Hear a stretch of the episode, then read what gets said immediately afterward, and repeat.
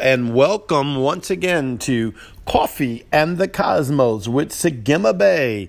And I'm your host, Craig Wells, and we're having another great day today. Hasn't the weather been just incredibly crazy? I mean, I know it's warming up, but I don't know. I'm still drinking coffee every morning, every night, in the middle of the day. oh, come on. You got to love life.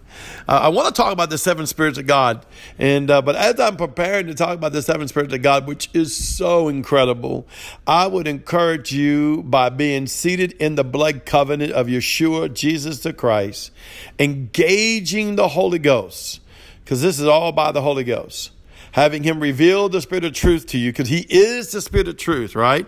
And to go into the other side of the realm, you say, what's the realm? On the other side of the Dalet. Well, what's the Dalet? The Dalet is the fourth letter of the Hebrew living letter, which means door. And we know that Yeshua the Christ, Jesus, is the ultimate door that brings us into the kingdom of God. The other realm, in our spirit beings, go establish ourselves on the other side and begin to fully function with the seven spirits of Yahweh the Spirit of God. That is different than just the Spirit of God. These are the seven spirits, okay? It's like an extended version. I don't know how to explain it better than that. People ask me about the seven spirits of God all the time. Also, the Spirit of the fear of the Lord. If you read Isaiah, you'll find out that Yeshua delighted himself as all the seven spirits wrapped him, he delighted himself in the spirit of the fear of the Lord, which is the reverential awe, the reverential holiness, but not like what you're thinking. Oh, do's and don'ts and be holy. Yeah, he lives a spotless life. Don't get me wrong. And we need to live a spotless life. Do not get me wrong. But it's the awe of the fullness of the Father that he was seeing and dwelling in. That's where that holy comes from. It's a word beyond comparison. Ah, holy is ah, it's beyond. You know, so Yeshua chose that one, which is the most intimate one I find of all seven spirits, is the one that brings you into a fearful reverence, yes, but not like afraid. But then for me, the not the afraid part, but the fearful part of it is the awe of when I look at him, I am the same. That's the awe. It's beyond my comprehension that I am, because I have come out of my Father, the same. So then you go to the spirit of might, which that spirit of strength and the might of the Holy Ghost that comes upon you, and the spirit of might that will reckon himself inside of you to do and accomplish all that's before you. The spirit of counsel. I love the spirit of counsel. Now, the spirit of counsel and spirit of understanding, they hang out with the spirit of wisdom. Now, don't get me wrong, they all seven hang out together. But in the same hand, if you begin to engage spirit of wisdom, man, you'll see counsel and understanding just like be vibrating their frequency around wisdom, saying and cheering, yes, yes, yes. This is why this is so important. This is the actual engagement of the personhood of the seven spirits of God and the spirit of knowledge. My God, man, get, get the knowledge. I don't mean the knowledge of the mind. See, that's why I said go on the other side of the veil because there's only so much our natural brain can ascend to.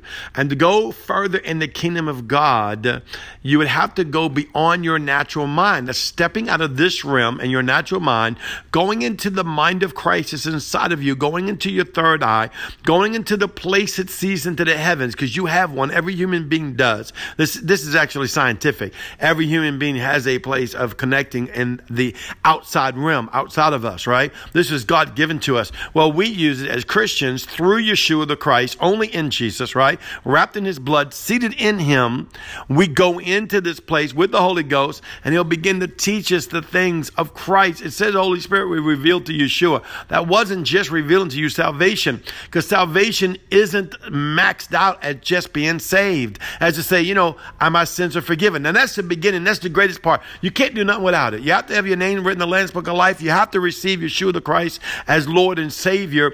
But you have to realize it opens you up into the kingdom of God and the fullness of who you are in Christ Jesus, the fullness of who Elohim is, Yahweh, the Most High God, the fullness of Ruach Kadesh, the Holy Ghost. And out of that we go and we dwell in the seven spirits of the living God. Man, what an incredible gift. So, as we're seated in that blood covenant, being filled with the Holy Spirit, we can begin to engage the things that God are teaching us without fear. Oh, I've had many people throughout the years, you know, be like, How do I know a devil's not talking to me? Well, get off his frequency. When I was a kid, I used to be a CBer. Okay, that's how old I am. I used to be in a CBer club. You know what a CB is? It's a big old box that used to be in your car and you had a little thing. Breaker, breaker, 1 9, 19 channel. That's usually one we used a lot. Uh, what's your traveling? What's your 1020? That, that's your location. And I'm traveling double nickel on Highway 59. Double nickel means 55, right? These are things that we used to do, okay? Well, you, you, you got to get into like that frequency, not the frequency of the CBers, of course. All right, I'm just using that as an example that there's more. There's more. Say there's more. You're always showing you new frequencies and that there's more and that God has more for you and he wants you to go into the heavenly realm and engage the seven spirits of God that they can function on you because there is more. See? There's there's more in Christ. I, I love it. You know what I love about this? I remember the Holy Spirit showing this to me. He said you could look at God for eternity now you can find this in the Bible, maybe not word for word, but if you read enough scripture, you'll know what I'm saying is true. You can look at the Father. We're talking about Yahweh, the Most High God. Yod, Hey, Va, Hey, the Most High God, the Holy One, right? The one who sits on the throne according to Revelation chapter 4. And you can look directly at him and you could see the facets of God for eternity and you couldn't capture them all. That's how incredible. That's why we have to ascend out of our natural mind and our natural thinking because your natural mind and natural thinking gets in the way to realizing who you really are as a spirit being. Who you really are as a spirit being. That you're the most beautiful creation that God ever made. Yahweh loves you so much, He sent His Son. That is a scripture that's been so underestimated underestimated. Oh, well, you know, we've taught people nothing but about salvation and getting Jesus because of it. And it's so true. You must be born again, which we now know is called born from above. We are back into our rightful original state with Christ in the arms of Yahweh. But on the same hand, there's more in that born again experience. There's more. And dealing and getting to know the seven spirits of God and the realms of Yahweh is available. That's why you can't just use your natural mind. I mean, don't get me wrong. Don't take my word for it. Sooner or later, you'll check out of this place and you'll get to heaven and you'll be like, dang, he was right. There's more.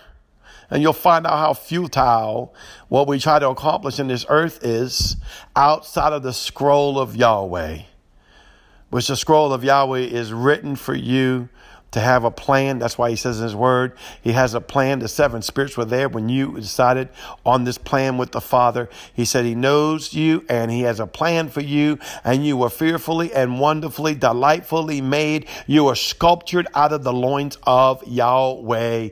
Get this in your being, how great and awesome you are. If I could spend the rest of my life teaching people how great and awesome they are, that they're not what they've been told their whole life. You're not coming up short. I mean, every human being's got failures. Every human being has mistakes they wish they never did. Every human being has problems most of the time in their life right now that they regret or wish they didn't have that problem or wish they could have overcome it. But you are the greatest thing happening.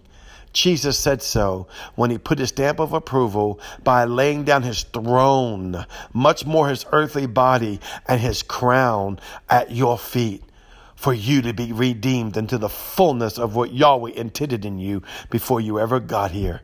Glory to God. See, all this comes out of the seven spirits of God. Why? It teaches you more and more. They become tutors and teachers to you as you grow in the kingdom of God. So I encourage you to listen to my podcast. I have over 500 podcasts. Join my Patreon. I think a dollar a day is the package, the gold package, and you get every video. There's probably 50, 60 videos. I'm always adding a couple or more every month, and it's some great, great teaching, including conferences, including services that will build you up in your faith to draw you closer to the deeper things of God. Well, once again, I love you. You are so beautiful. Shalom.